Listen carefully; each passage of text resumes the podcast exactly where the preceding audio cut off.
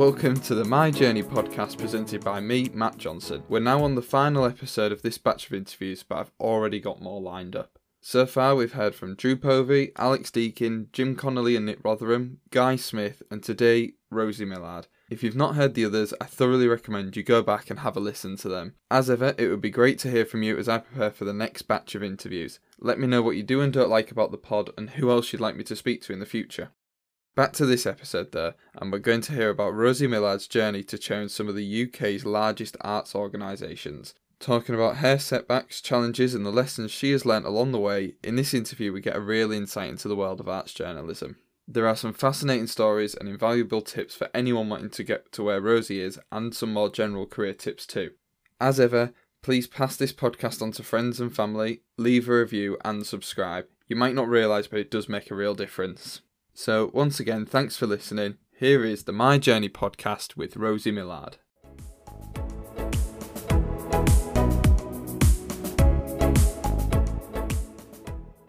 Today I'm joined by CEO of Children in the Arts, Chair of the BBC Children Need, former Chair of Hull City of Culture 2017, and Trustee of Opera North. Rosie Millard, welcome. How are you? I'm very well, thanks. Good, good. So we're going to start at the very beginning here. So education and school life. How was that for you growing up? Very happy. I went to a girls' day school in Wimbledon where I grew up. Um, I went to, uh, apart from a year, I, uh, my parents took me to live in a former mission hospital um, in South Africa. Apart from that, I spent my entire education in one school from the age of five to the age of 18. Um, it was a very academic school, and um, and I and I really enjoyed it. I did loads of of acting, of debating. Um, my parents are both doctors, they both work for the health service, but they're also arts nuts. So my mother would typically, I'm one of four children, we'd all go off to museums, galleries, and, and theatres. And we were one of those weird families who never had a television. So uh, that was a bit embarrassing. So I learned actually through not having a television, I learned how to pick up what people were talking about and run with it as if I knew what was going on because it's so important at school to to be uh, au fait with what I mean nowadays it would be Snapchat but in those days it was it was sort of Grange Hill um, and very important to be uh, knowledgeable about what what people were talking about otherwise you felt left out. And from an early age were you interested in arts and culture? Was that something you were thought might be something you go into as you grow up? I always loved the arts. Um, as I say, my parents uh, were doctors and they're now retired, and my two sisters are nurses and my brother's a GP. So the whole family is medical, and I am not. Um, I always absolutely i can remember the first exhibition i ever went to see this will show how old i am because it was the famous iconic Tutankhamun exhibition at the British Museum, which has eh, the the the honour of being the the biggest exhibition ever. It, this it can never be surpassed because of health and safety regulations nowadays. But I think upward of a million people went to see the the the treasures of the Tutankhamun tomb at the British Museum, and I remember queuing up for hours and hours. Was about I was about five years old, six years old, and then being issued into the the chamber with a great death mask was glowing, all gold and black in this kind of like dark room. It was absolutely amazing, and I loved the drama of it and the special nature of it, and the the special quality of art, which meant that this was a moment, this was a unique moment, and one that couldn't be replicated anywhere else in the world. And I was standing, and I never forget that sense of privilege standing there looking at this uh, beautiful and rare object.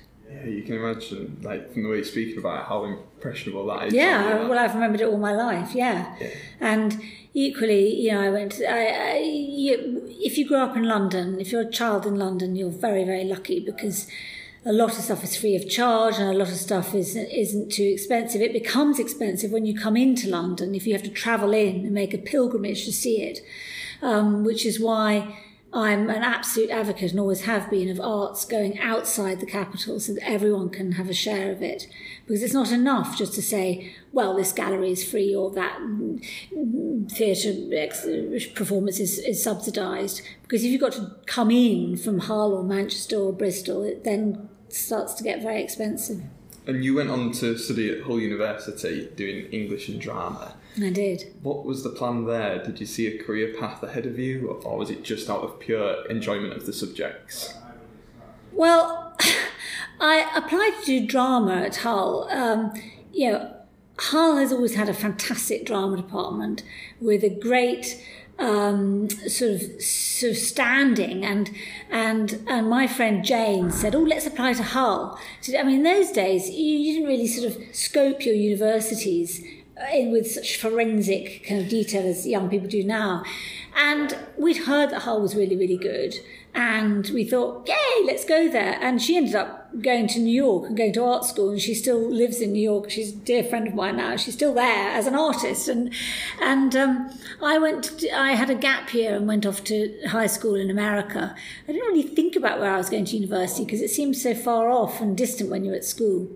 And I ended up in Hull. And, you know, I just thought, this place is extraordinary. This is like nothing I've ever experienced. You know, I came from suburban London. Here I was in Hull middle of the 80s.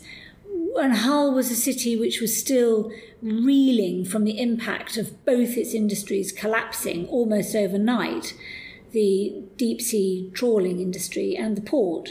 Um, one was nobbled by the Icelandic Cod Wars, and the other by the arrival of container vessels. Um, so, so you saw a city which was, you know, pretty hard up and uh, uh, but determined. And that sounds like a cliche. That is why cliches happen because because there's an element of truth inside them, and you know there was still a, a kind of wit about Hull, even though it was it was dark. Uh, the place was was was dark, and there wasn't much going on. But there was a kind of wit and a verve and a sensibility that you could you could make it um, because you sort of had to. And I remember the extraordinary geography of the place. I used to drive out with a friend of mine who did drama, who's who's now producing Les Mis, um, and uh, he works for Cameron Mackintosh. And we used to drive out in, in, his car and go out over the flat, flat East Riding kind of plain and go to places like Paull and Spurn Head and uh, uh, Spurn Point and, and, and just you know, have that experience that Larkin, Philip Larkin writes about of where sky meets land and they almost kind of they almost you can't tell the difference almost because the whole thing is so flat and so watery. Oh my goodness! I mean, our houses were so damp in Hull. I mean, I love the university and I love living here, but my goodness, we had damp houses and biblical quality quantities of slugs. Oh, we had so many slugs. A friend of mine had jumping slugs. They appeared on the top of his oven. I, mean, I don't know quite how, but I've never heard of jumping slugs before. But there are a lot of slugs in Hull. yes. Um, so in terms of your inspirations through that period, you say like about the Tutankhamun exhibition. Was there anything else that really stuck out as um, focal point within your early years that you thought that's made an impression on me and has changed like maybe the course or the direction you were going? Well, I think probably my mother taking me to see uh, shows, taking me to see exhibitions. Um, impressing upon me the, the, the joy and the, the, the great kind of uh, experience of, of live performance and, and, and live art and the special nature of it. And then when I got to Hull, um, you know, Hull was a long way away from London, or uh, lots of my friends were from Stoke, they were from uh, Liverpool, uh, they were from Sheffield, and you know, there were no direct trains anywhere. I mean, we travelled by coach um, or hitchhiking. And I mean, there were trains, but we never seemed to go on them. Um, and therefore, when you turned up in Hull at the beginning of term, there was no question of going home to have your washing done. Uh, and there was no question really of your parents. I mean, my parents came up once or twice, but you were here and you kind of had to make a go of it. And that was quite good. And, um, and the drama department was small and it was engaged and it was uh, it was a sort of can-do place. And if you wanted to put on a show, we used to have these shows called huddles, which were Hull University Drama Department Lunchtime Entertainment. That's what the acronym stands for. And we'd put on anything, you know, in, in, in the lunchtime, and everyone would go and see it, and everyone would support each other, and there was a great camaraderie.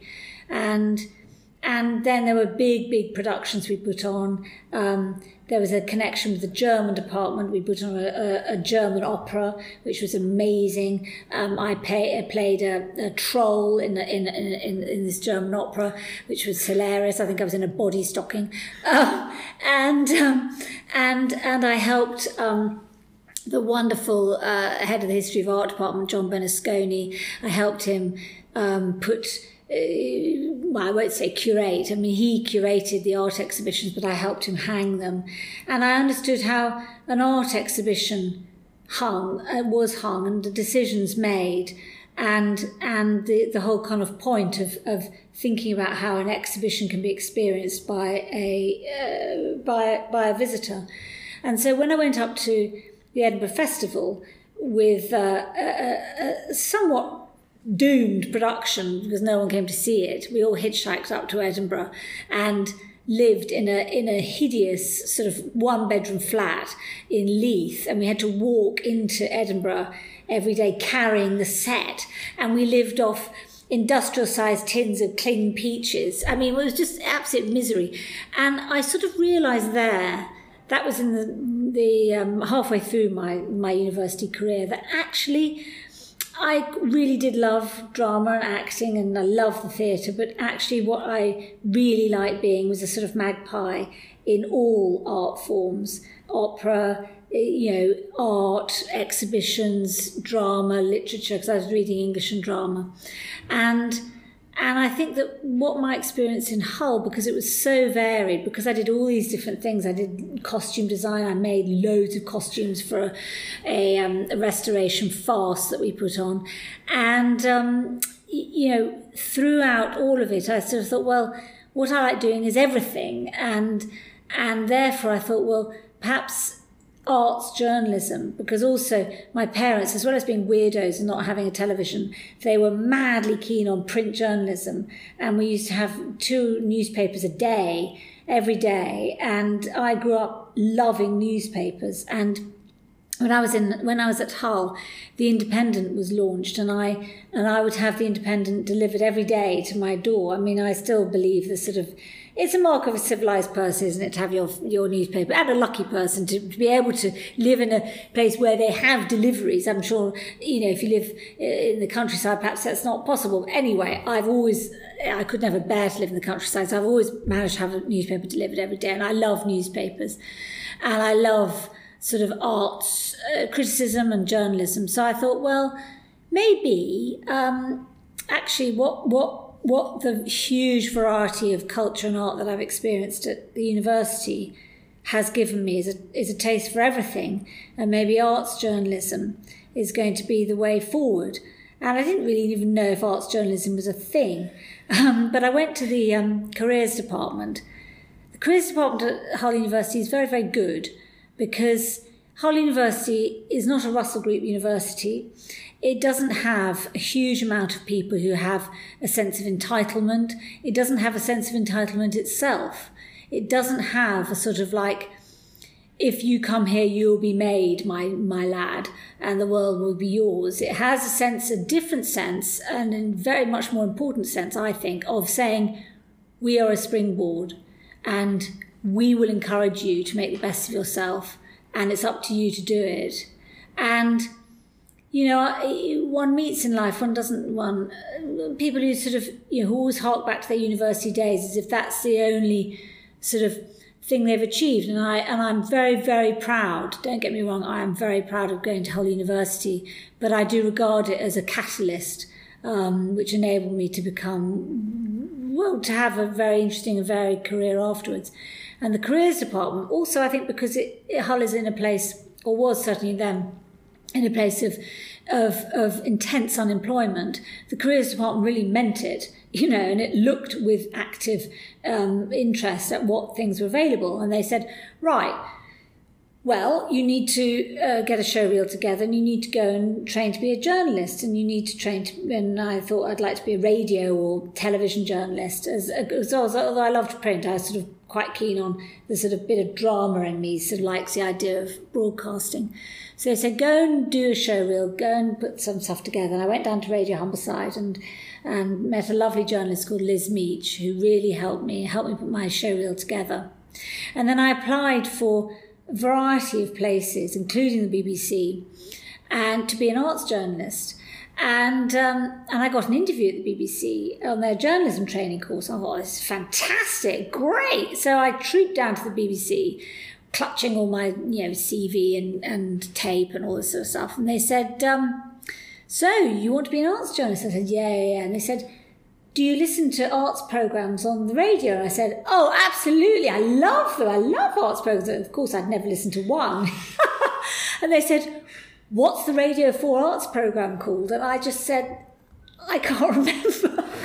and honestly, if I have any tip for anyone, is do not make things up, either interview or on your CV, because you will be caught out and it's so embarrassing. I said, I can't remember.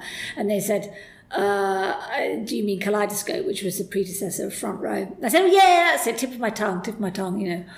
Um, so that was embarrassing. Um, and then I ended up going to, I didn't, funny enough, I didn't get uh, asked to, to, to join the BBC at that juncture. Um, but I, I went to the London College of Printing, um, which is now called the London College of Communications, which was a, and is a great place. It's uh, part of the University of the Arts in London. And um, your first gig, they gave you a, a, recording device and said, right, go out and go out into the street and, and, and report on the traffic. And I was so terrified. I and I was sort of weeping in the loo and just couldn't cope. With it. But it was it was a baptism of fire. You had to go out and interview everyone and every, everything um, for a year. And it was very good because it taught me how to spot a story and what a story is. And as a sort of knack in that, and Grounded then you in them basics. Well, yeah, you end you end up sort of you know you go to dinner parties and you meet people, and if someone says to you, "I work at Lever Brothers," I mean you have to be nosy, and you say, oh, "I work at Unilever." You say, well, "What do you do?" And this actually happened to me, and and this man said, well, I work in the deodorant testing department. And I said, what? And he said, yeah, yeah, yeah, we have, we test deodorant. And so we have our men, we get men volunteers and we roll one armpit with Lynx and we roll one armpit with, or spray one armpit with a control. And then we get the men to go out and eat a curry or play badminton or have a scary moment or something where they sweat. And then they come in the next day and a woman, because women have got better sense of smell, stands underneath the man. The man puts his arm up, and the woman puts her nose right into the armpit. And she has a, she's in a white coat and everything. She's got a sort of tick, you know, she's got a sort of file and ticks or crosses or writes down the sort of whether the smell bo can be smelled. Wow. And I just thought. That, do you know, I actually got a job on, on, on the basis of that story because I sold that story to the independent, the much missed Independent on Saturday magazine, which was a known glossy magazine known for its brilliant photography, and it was a double page spread, hardly any words. The photograph of a woman in a white coat with a row of men, with na- half naked men, all with their arms above their heads, with her nose right in this armpit. And I actually got offered a job um, working on a, a television program because it was such a great story. I didn't take the job up because what that job was come come come and um, find brilliant stories for our presenters to do. And I always thought, no, no, no, I want to find brilliant stories for myself to do.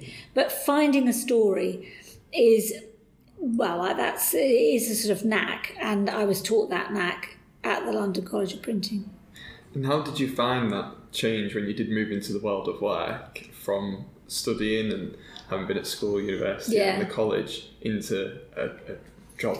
How did you find that? Well, I very, I was very grateful um, for very tough tutors at the London College of Printing. You know, if you were late, they just gave you a massive bollocking, and you know, and if you didn't turn up with the interview, they also gave you uh, what for. So therefore, you learned quite quickly that you cannot go away without getting the stuff. It is not good enough to say, oh, sorry. You know, I was interviewing, when I was at the BBC as arts correspondent, about 10 years after I was at the LCP, I interviewed the former Prime Minister, Edward Heath, uh, about music, because he was a great musician and conductor and so on. And um, I was interviewing him. I was going, oh, and this was years ago. This is in the days of reel to reel, kind of like cassettes. And I was interviewing him. I was going, oh, Sir Edward this, Sir Edward that. And it was for the PM programme on Radio 4 that day. And I looked down and I saw to my horror that the wheels weren't going round. I hadn't turned the machine on. And I just thought, I can't leave the room without getting the, the, the stuff. I cannot. And so I just said, Sir Edward, could you just summarise the entire argument uh, in one sentence, please? And he uh, clearly thought I was an absolute amateur, and he, but he delivered it, and I got it, and that's what that taught me. And um, yeah, and and the the other lessons I learned were to you know just just cope with disappointment and um, be able to pick pick yourself up and, and move on. And again, that sounds like another old saw, but you know it's true, and and just to sort of get on with it. I suppose within journalism, you're going to have times where it hits and times where it doesn't, and that must have been quite a grounding when you made them mistakes, and then you're going into college and people are telling you that you've made a mistake. I suppose nowadays there is an argument that people are too lightly tread and uh, padded and looked after too much within them arenas and sounds like your training really set you up for the real world as yeah. it was. Um, so you've done time as both print journalism and broadcasting. How do you find it different trying to source stories for both of them, or is it a similar approach? Well, uh, broadcast news, um, both are very interesting. Um, I think that print news is slightly more nuanced. You can you can you can say more, I think, in eight hundred words than you can in three minutes of of of broadcast news and pictures. Of course, what you lack in the print is the pictures, so you let the pictures obviously tell the story. Um, in a way, broadcast news is more um, contrived because you have all just you know you have to set up everything the lights and everything and then you just have to do several takes. Or well you have to but invariably you end up doing several takes. And there's a certain amount of rehearsal whereas with print you can just pitch up with your pencil and or if you've got a very good memory nothing.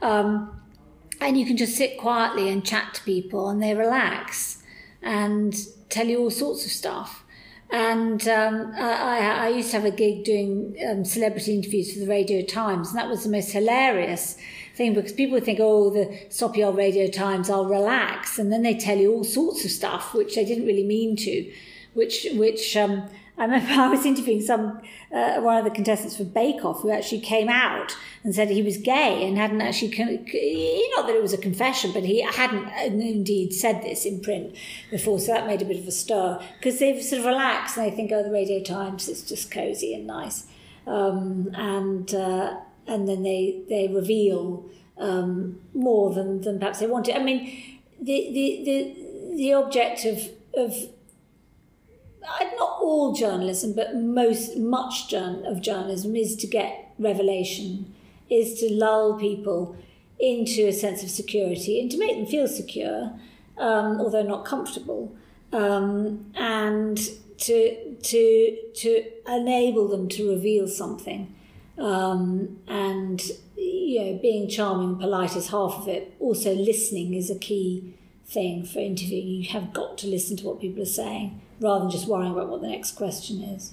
And I've seemed to have found in the past that a camera makes people feel very intimidated. So I suppose when you're doing print, people are more relaxed because the camera's not so much more. Yeah, yeah, and radio allows people to be relaxed as well because you can forget about the microphone. Of course, that is why reality shows are so clever because people do, after three days, they do forget about the camera and then they can be quite rev- revelatory. Yeah, and how does radio sit within that between the um, broadcast TV and the print? Is there a noticeable difference there as well? Well, I think radio and, and by extension podcasts are are you know very powerful because they're very intimate. It's one person speaking and you, the listener, listening. And there's nothing much in between the, you and them. And if you're listening in headphones, their voice is very close to you. And and so I think it, it, it is it is very direct and it can be very very powerful. And we can all think of radio broadcasts that one has heard, which you'll never forget because they're so direct and moving. And throughout your career, obviously, you've changed where you've worked and moved up through the, the ladder and things like How important is networking for that and finding people and making them connections with them, not just for an interview, but in the wider world as well? Well, um, it, I think, and a rule of thumb, it's quite a good idea not to fall out with people or behave like a complete charlatan because um, yeah, these worlds are small, and someone who you're incredibly rude to on the way up, you're bound to meet at some point or other in your career. Having said that, it's very important to stand your ground. And um, I remember I, I uh, after I finished my training, I went to my first job was at Tyne Tees in Newcastle on an arts show, and that was just great and really fun. And then I went and worked on a, on a global arts program, which collapsed and we were all sacked on Christmas Eve. I remember it was really grim. That was in London. And then I sat down and I applied for a zillion jobs, including a job at the flagship BBC arts program Omnibus. And I thought that is my that is my goal, that is my destiny, and I'm going to apply for this job. And I got down to the final, you know, three people um, and and I was being interviewed, and uh, and I, I was quite a contrary person, and I think that's because I went to Hull University. I mean, I really think it is. It's it, it, Hull gives you a sense of kind of slight arsiness, which is very very handy as a journalist, and you know you do end up questioning everything, and you end up being slightly anti-establishment. Um, for obvious reasons, because you know you've lived in Hull for three years, and and when Hull itself is in its nature anti-establishment, you know, let us not forget the Civil War began outside the gates of Hull. And it sounds like an old thing, but it actually it is true about the spirit of the city. So I had a sense of artiness, which possibly was always latent in me, but was brought out by being in Hull. And so when the editor of Omnibus said to me, What do you think of David Hockney? I just thought, well, I'll just say he's overrated. He's rubbish. You know, come on. And I basically got stuck up a tree with David Hockney and couldn't get down again because they kind of looked at me and they said, "What? What?" And I thought, "Oh Christ!" So anyway, I didn't get that job, and um, I. I went to. I did do one piece for Kaleidoscope, the the the, the, the program I uh, omitted to listen to throughout my entire university career, and um, I I then went and worked for This Morning, um, which then was hosted by Richard and Judy in the Liverpool dock. You know, there was a floating map of the UK and so on and so forth. And uh, R&J, as we called them, uh, hosted this daytime show. And I, having had a deep, complete sense of entitlement, thinking I'm off to run Omnibus, suddenly found myself working on daytime television. And that actually was brilliant because in any given morning, you would have to deal with 12 models in hot pants, uh, a child genius piano player, Neil Sedaka, who's an old crooner, who's very sweet and charming for listeners who don't quite know who he is, and someone with a terminal disease, and so, a politician. So you'd have to cope with all this stuff, and you'd have to prepare all these people, write their brief, which became very good experience in writing because I'd have to knock out uh, a thousand words on Roy Hattersley or somebody, and and also cope with an enormous array. I mean, these programs are very, very hungry. And uh, you'd have to cope with a huge array of ideas filtering past your desk any given day. However, I still wanted to be an arts journalist. That was my calling. And I think that it's quite good to have a kind of aim of not where you want to be in 20 years' time, because that's bonkers, but where you want to be in five years' time, I think is quite handy. And I wanted to be working on an arts show. So I um I did some scoping around in Liverpool where I was living, and I found a whole bunch of kind of weird events and exciting arts events, which to my knowledge weren't being covered. And my experience of arts journalism in, at, at this point was the program I'd worked on in Tyne Tees, the Global Arts program, which had collapsed, and one piece on Kaleidoscope. So I found this exhibition, which was all to do with tights and hosiery, and it was like sculptures made out of hosiery in the Bluecoat Gallery in Liverpool. So I thought, well, oh, this is great. I'll propose this to Kaleidoscope. So I wrote to Kaleidoscope and I said, Dear Kaleidoscope, I'm very keen. I've done a piece for you already, and da da da. And I, that that was in Derry, Londonderry, and I now I want to do another piece from outside London. This is a thing on ties, etc. And I got a very nice letter back from the editor saying, "Really sorry, this doesn't quite fit our bill. You know, sorry." So okay, fine. And um, every morning, as we now know, I get a newspaper delivered, and every day I would look and see what was on the running order for Kaleidoscope because it's useful to see. You know what's coming, don't you? Yeah. And, uh, and I opened it uh, literally about two weeks later and I saw you know, exhibition of tights and sculptures from the Bluecoat Gallery at Liverpool. And I just, I'd never forget, I will never forget that feeling. I was 23 years old and I thought, how dare you? How dare you? You know, I'm really young and inexperienced, but I know a decent story and you lied to me. So I was absolutely furious. So I, I was infuriated. So I wrote to the editor and I said, how dare you steal my story? I'm a young journalist. I'm just starting out. I sent this to you in good faith. You responded, you said you didn't want it. Now I see it's in your running order. Uh, yours sincerely. And, you know, that was quite a daring move because I was so young and he was very well established, but I was righteous. I had righteous indignation. And he did me a massive favour because um, from then on, I then couldn't stop seeing millions of stories all around me of hilarious and engaging arts things, kind of art in washing machines and art on the top of mountains and people dancing naked in discos and you know all sorts of um, um, uh, uh, people weaving moon webs in, and dancing around them in, in the middle of the Lake District. I mean, just sort of mad stuff. I thought, right, I'm going to pitch these to newspapers, and I've never ever written for a newspaper before, but I was so. I was so um, I was so determined to prove this person wrong and that kind of feeling of injustice is quite a good spur, actually. So I'd hide away in the cloakroom at this morning on a, on a, on a landline, you know, on a phone actually connected to a wall, uh, and say, and, and get through to the independent newspaper and say, oh, hi, I've got a great story for you, blah, blah, blah. And I'd, uh, my first boss, you asked me what was useful in my first jobs. And the first one was, do not say you can't deliver. Okay. And the second one which I, with my first boss, he would refuse to have meetings. He never had meetings. He was allergic to meetings.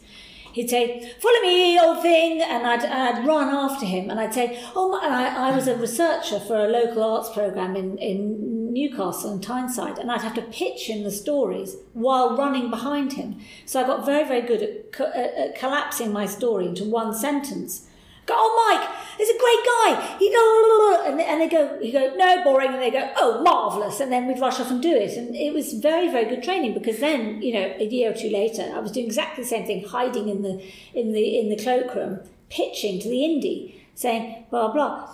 And they commissioned it because they didn't have time or energy or money frankly, to send a hack up from London to, to the Lake District to see people dancing and naked in the disco. But if they want to send, if some crazy woman from Liverpool is willing to drive up there, you know, and and do a piece, then why not? And you know, I was very grateful. They gave me a big chance, and then I built up my portfolio slowly but surely um, until about two for about two years, working on this morning, and then doing hackery and freelancing at night and at weekends. And the first really big piece I did was on the M62 because I was in Liverpool, which is at one end of the M62, and I knew Hull, which is at the other end of the M62. And the M62, listeners, is one of the only motorways that doesn't go through London.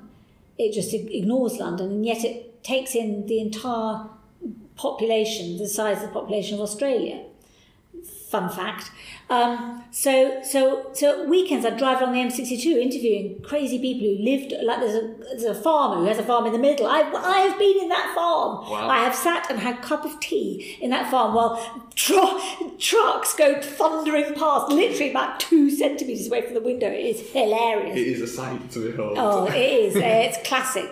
Anyway, so so I did all that, and then after a while, I thought, right, and I'm going to, and I left, and I jumped off into the freelance world to make my way, as it were, um, with with with a, with a clutch of newspaper articles under my belt.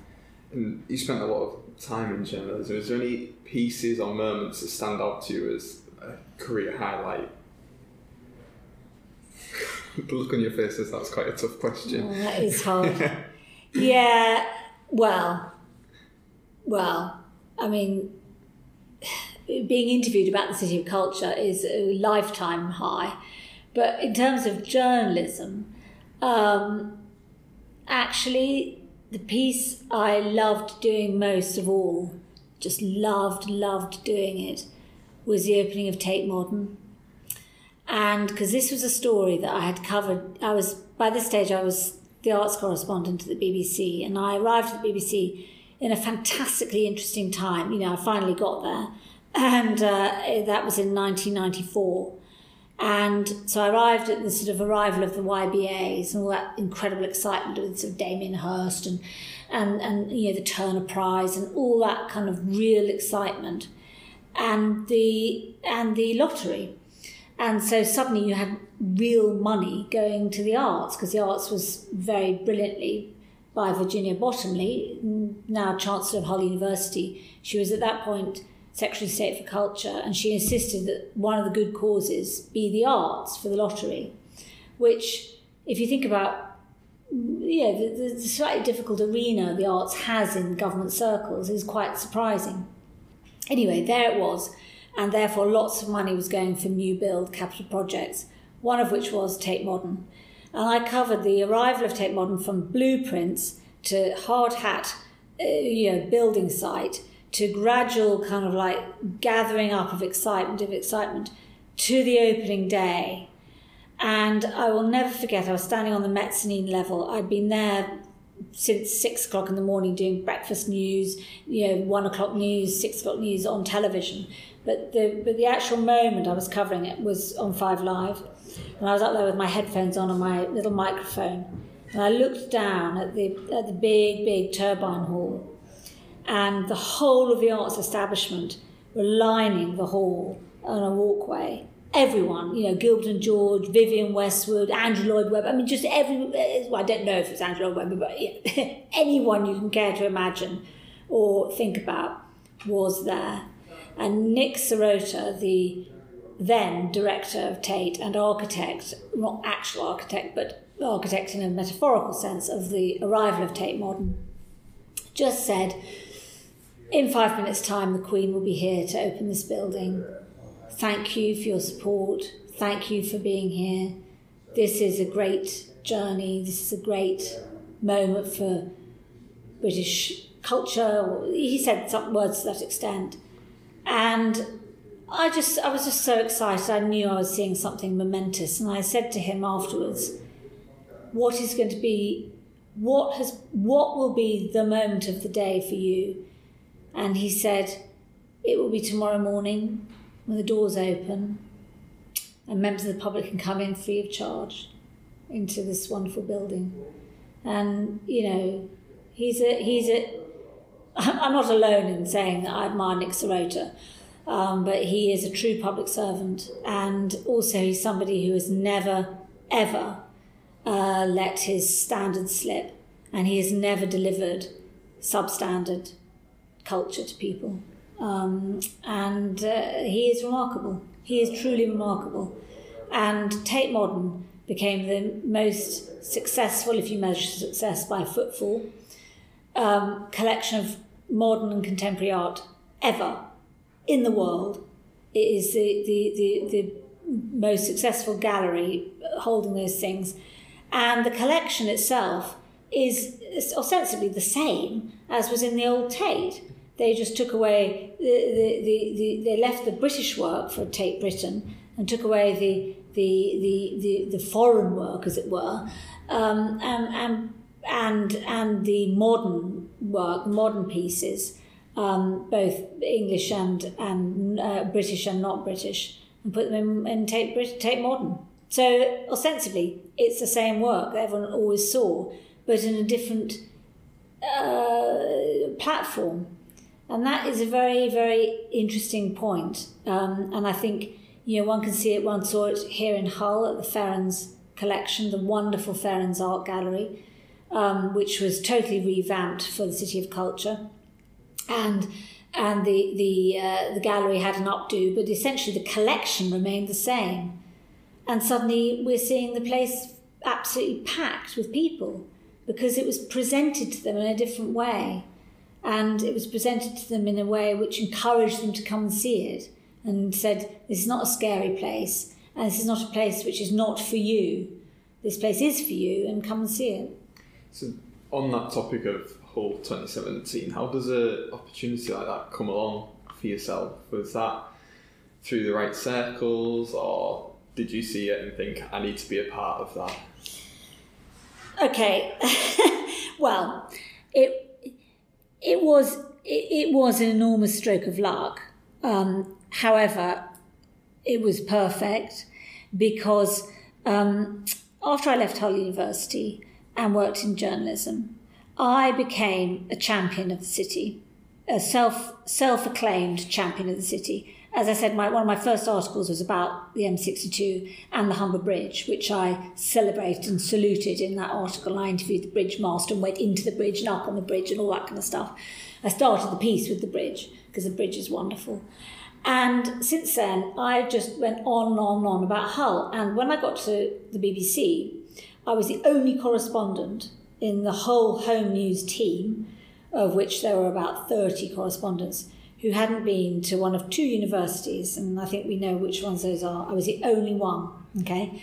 And so people would say, Where did you go to university, Rosie? And I got used to saying the word Hull twice because I'd say, Hull. They go, Where? And I go, Hull. And they go, Ooh. And, and, and I thought, Right, you know. So therefore, if anything came up with Hull in it, uh, you know, such as The English Patient, uh, nominated for five, uh, eight Oscars and won seven of them, I would say on the news, former Hull University lecturer Anthony Minghella is up for eight Oscars. And the editor would say, Did you go to Hull University? I said, Yes, I did. So I championed the city very actively on national, in a national uh, sense, A. And B, I was very familiar by the stage that the, the, came around for the bid.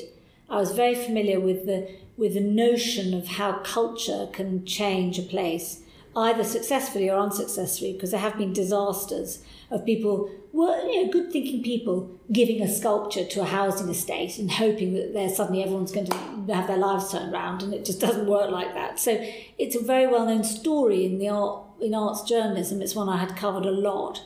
So I knew sort of where the skeletons were.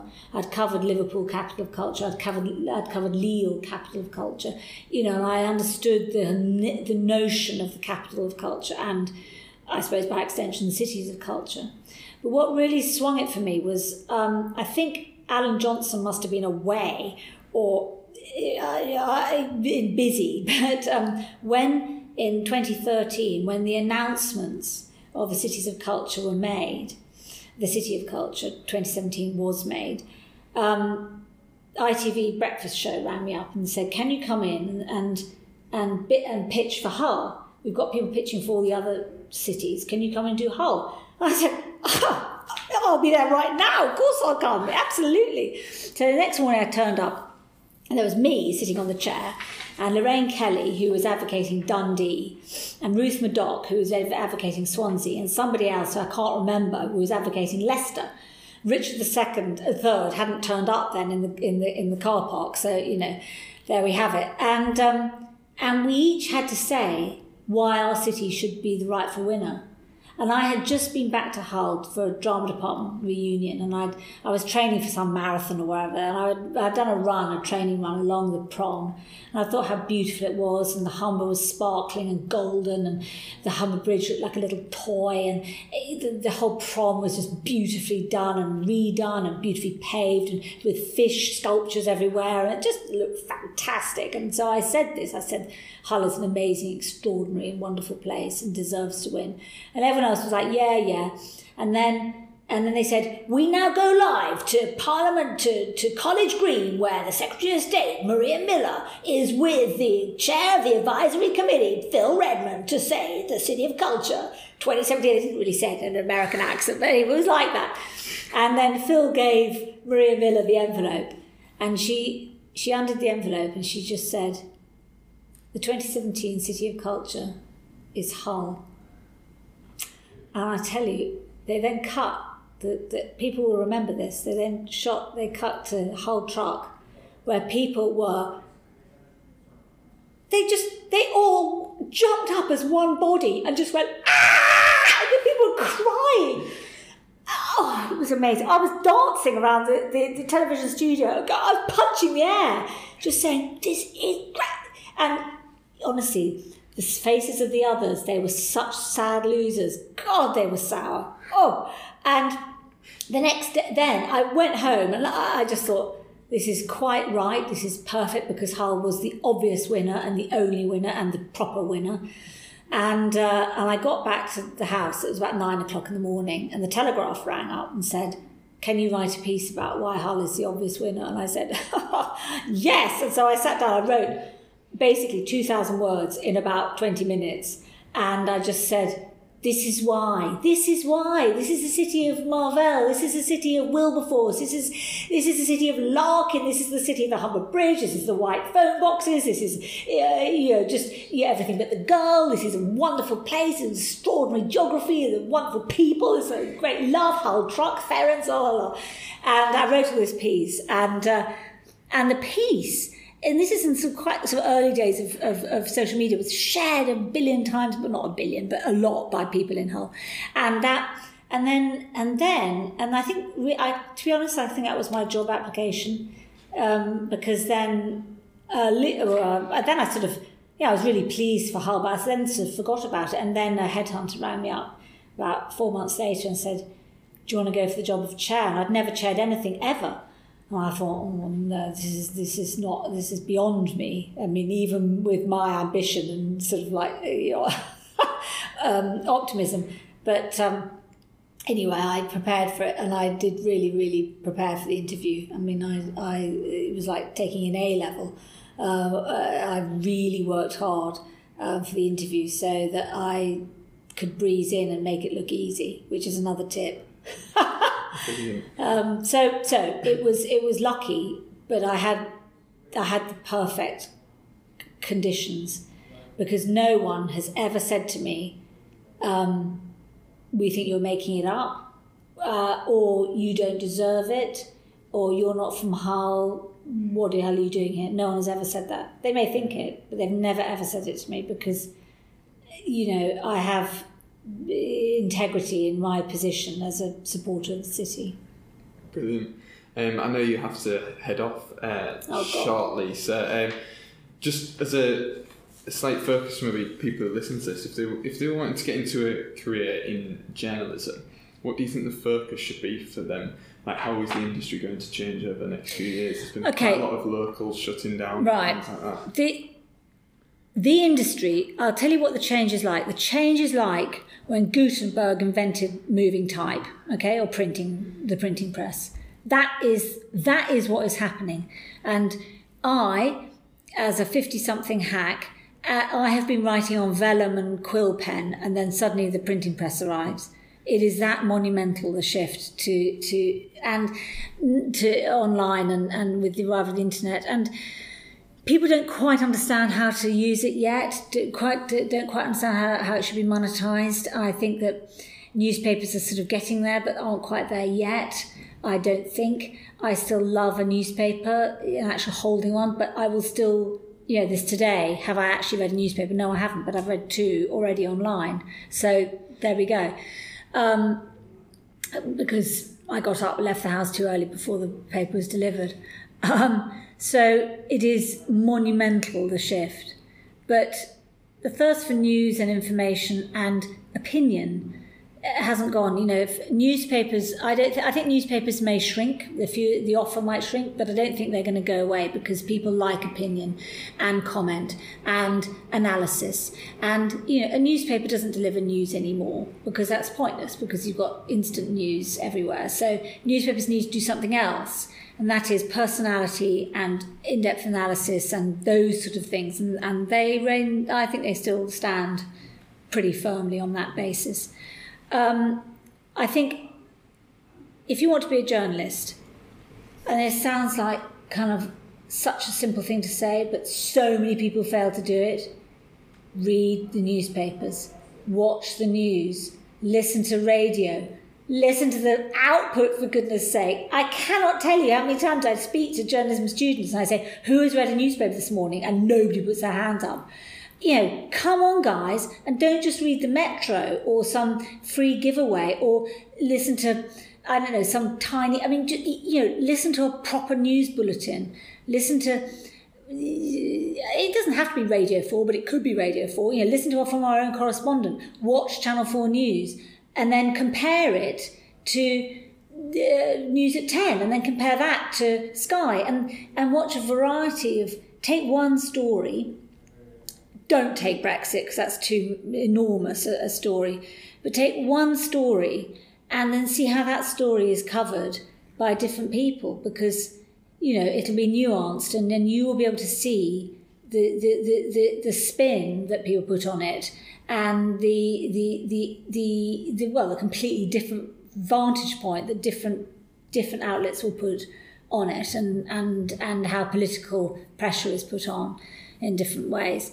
Um, and, you know, please, you know, if you want to work for something or somebody, understand their output before you launch into the interview room because it just looks so bad if people say, well, which of our latest productions did you enjoy or which of our latest cover uh, stories did you enjoy? And you and you like me oh i'd never listened to it you know help. Kaleidoscope yeah. Kaleidoscope yeah. You can't do that. You have to show i mean if any you know, if only any other if only to flatter the person you're interviewing because you know who's interviewing you. Because people like it if you've actually heard of what they're producing yeah. So, four quick fire questions I'll be asking everyone. So, who or what has been your biggest inspiration throughout your career? The City of Hull. City of Hull, brilliant. And it has been my inspiration because it, it, it, its profile was so low and its position was so. People mocked it and, and were rude about it, and and they're not anymore. And I and I and I have been. I played a small part in that, and it, it has inspired me brilliant. I've definitely noticed the change as I've come through. So, um, good for you. and um, how much do you feel your personal brand has played a role in your career? So, you being Rosie Millard, how much has that played a role in where you've got to today? Um, I think um, uh, that is a good question. I, I think I think that brand is useful to have, um, and I think uh, if you if you are constant in your approach to things, you know, like I have been a constant advocate of, I don't know, subsidised arts or, or, or, or the arts, as, so people know what they're getting if they interview me. I think that, I think that if you have nothing to say and just rely on your brand, that is a bit weary because then you've really got nothing underneath it. When people say, "Okay, we understand the brand, we get it, we get the the the shtick and the blonde hair and the short skirt and what have you," but actually, do you have anything to say? And if you find mm, I don't, then that's a bit mm. so. And and actually, in terms of Hull City of Culture, um, the brand was Hull, and the, the, and the glory was for the city, um, and we all understood that and wanted it in the team. Um, could you give us one tip, trick, nugget of info about your um, industry that everyone could use in day to day life? Um, turn up. You know, ninety percent of success is turning up, and and what I mean what I mean by that is, if someone says to you, "Come to this exhibition, come to this event, come to this thing," you may be interested in it. Just turn up. You know, Who knows what might happen? who knows what might happen? Who knows who you'll meet? You might meet someone who will, who who who you later realise will change your life. You know, and so so by that I mean be open, and and be open to new challenges and and and adventures. And final question: If someone is looking to get into a similar career to you, um, what would your advice be to them? Um, don't worry if your uh, if your your first choice uh, is denied you. Don't go off in a huff and think, "Well, I'm never going to do." It. It's like when that man shafted me on Kaleidoscope. I didn't think, "Oh, I'm just going to bury my head in, in my pillow and that's it." I thought, no, you know, right, I'm going to pitch it to someone else. And one of the greatest joys as a freelance is if you write a piece, write an article for somebody who pays you a lot of money and then says, sorry, we can't run this piece. You then sell the same piece to someone else. And you just have a, it's a small and, personal pleasure in thinking, yay, they're going to see it and they're going to know that, um, they turned it down. So, you know, do not be dismayed. I mean, I think that disappointment is something which you have to, you have to get a handle of and don't take it personally. Well, thank you very much. I think people will be inspired by listening to this. So thank you for your time. Well, Just, thank you for inviting me. It's a real uh, thank you. It's a huge pleasure. just quickly, if people want to follow you on social media, Oh, yeah. how do they do that? What's your Well- tag? Uh, Twitter, I'm rather unoriginally at Rosie Millard. Brilliant. That's great. Thank you very much. Thank you.